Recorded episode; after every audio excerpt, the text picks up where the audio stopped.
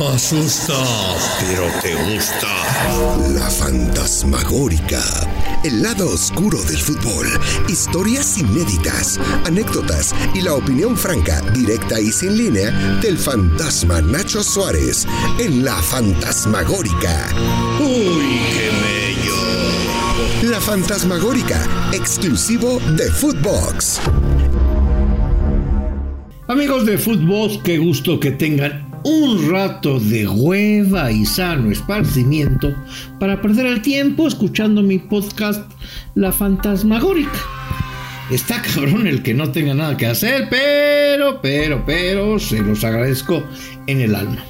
No, ya no les voy a seguir contando más historias del narco y el fútbol mexicano, porque seguro ya los tenía hasta la moda. Y no los culpo.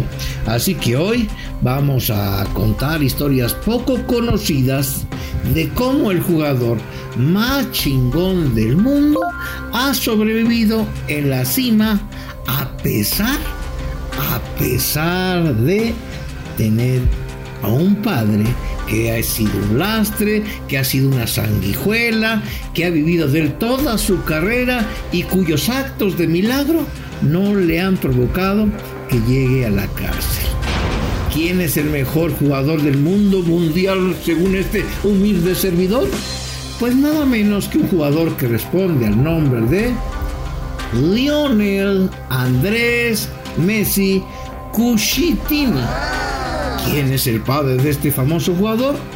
Pues esta enorme sanguijuela se llama Jorge Horacio Messi, quien además funge como su representante futbolístico, como presidente de su fundación y donde ha hecho negocios tan oscuros, pero tan oscuros, que está siendo investigado por la DEA por lavado de dinero, según ha difundido varias ocasiones el diario El País. Bueno, pues la historia oscura entre el padre de Messi y el hoy superestrella jugador del Paris Saint-Germain comenzó desde la elección del nombre. Quizá ustedes se hayan preguntado como yo, ¿por qué chingao se llama Lionel? Lionel y no Leonel Messi. No lo sé. ¿Acaso el güey del registro civil argentino la cagó por un error de dedo? ¿O cuál fue el pedo? Pregúntome yo. Bueno, pues resulta que al pinche Jorge Horacio, el papá de Messi, le fascinaba, le mamaba, dirían los millennials, las canciones de un cantautor gringo llamado Lionel Richie. Sí, el mismo que se chutó ese tema chingondongo para recaudar fondos de Estados Unidos para África, que se llamaba Somos el Mundo y que vendió más de 20 millones de discos por allá del 1985. Che Agustín, ponte un cachito de eso de We are the world, we are the children. ¿Y que Foodbox pague la multa o qué? Ah, ¿no? Ah, pues entonces la voy a tararear, Agus, a ver si no salen del pinche podcast por los oídos del lobo. We are the world, we are the children. Sacarse las manitas, si ustedes van ahí no manejando, sacarse las manitas. Así, estaba chingón la canción. Pues les diré que Lionel Richie, nótase mi inglés, inglés harmojoriano, se escribe Lionel, Lionel. Y pues como a Jorge Messi, que le mamaba, se le hizo chido ponerle a su hijo Lionel, pues ya pensándolo bien, no está tan tan mal. Imagínese a que a Jorge Horacio Messi le hubiera encantado Bronco y, le hubiera encantado cómo cantaba Lupe Esparza. no, hombre, entonces el mejor jugador del mundo se hubiera llamado Lupe Messi.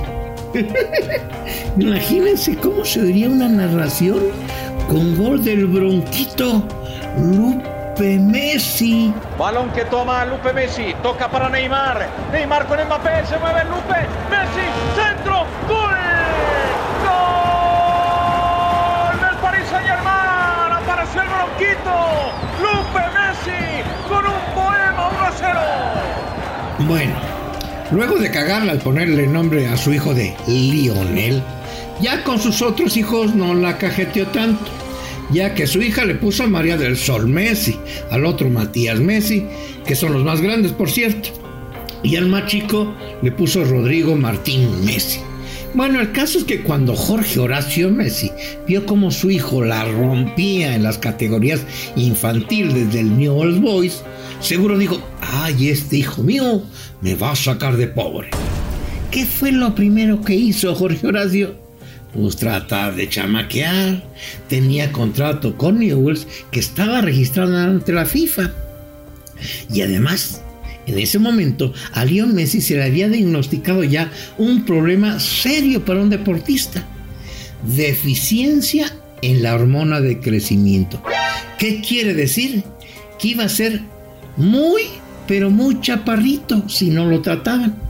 Su estatura no pasaría ni siquiera del metro y medio. Hoy Messi mide 1,70. Bueno, 1,69 para ser exactos. Es decir, iba a ser un chaparrito, no muy alto, dirían en mi pueblo. Bueno, como les decía, cuando vio cómo la rompía y se cansaba de meter goles en las infantiles del Newell's, pues el papá seguramente dijo, me llevo este boludo a la River y ahí me voy a hacer rico. Digo, eso me imagino habrá pensado. Y bueno, ¿qué pasó? Pues que le quiso chaquetear a Newell's y escondido se lo llevó a River Plate. ¿Qué sucedió ahí? Pues el mismo Lionel Messi lo contó en una entrevista que le hicieron en Fox Sports. Miren, les pondría la entrevista, pero el pinche Agustín, que es el productor de este podcast, va a estar rompiéndome las pelotas. No, Phantom, no se puede. Mira que no hay derechos. Mira que nos van a demandar. Así que para que no esté chingando el pinche Agustín, pues les tendré que decir en tono argentino lo que dijo Messi en aquella entrevista con Fox Sports. Decía, bueno, y, yo estaba en Newell, fui a probarme a la escuela de River en Rosario. Uno de los chicos me dijo eh, de ir y dije que sí. Después me trajeron a Buenos Aires, eran categoría 85, todos más grandes. Yo jugaría unos 15 o 20 minutos. Me dijeron, vuelve en 10 días con mi categoría. Volví, hice 3, 4 goles y me dijeron que me tenía que quedar, que tenía que llevar el pase. Si iban a hacer cargo del tratamiento. Newell nunca me bancó en ese sentido, nunca me lo pagó. Mi vieja, mi vieja renegaba, era complicado en esa época. Mi viejo, mi viejo hacía un esfuerzo grandísimo para bancarme el tratamiento. En River me dijeron que llevar el pase y cuando fui a Newell, eh, me sacaron cagando. Peleamos y peleamos, pero el pase nunca me lo dieron. Nunca me dieron el pase. Luego, luego vino el lo de Barcelona. Che, Agustín, ¿ya ves todo lo que tengo que hacer por tragar? Ya está hablo como argentina, che, boludo. Me vuelvo loco, pelotudo. Bueno, seguramente ya saben lo que sucedió cuando Messi se fue a probar al Barcelona.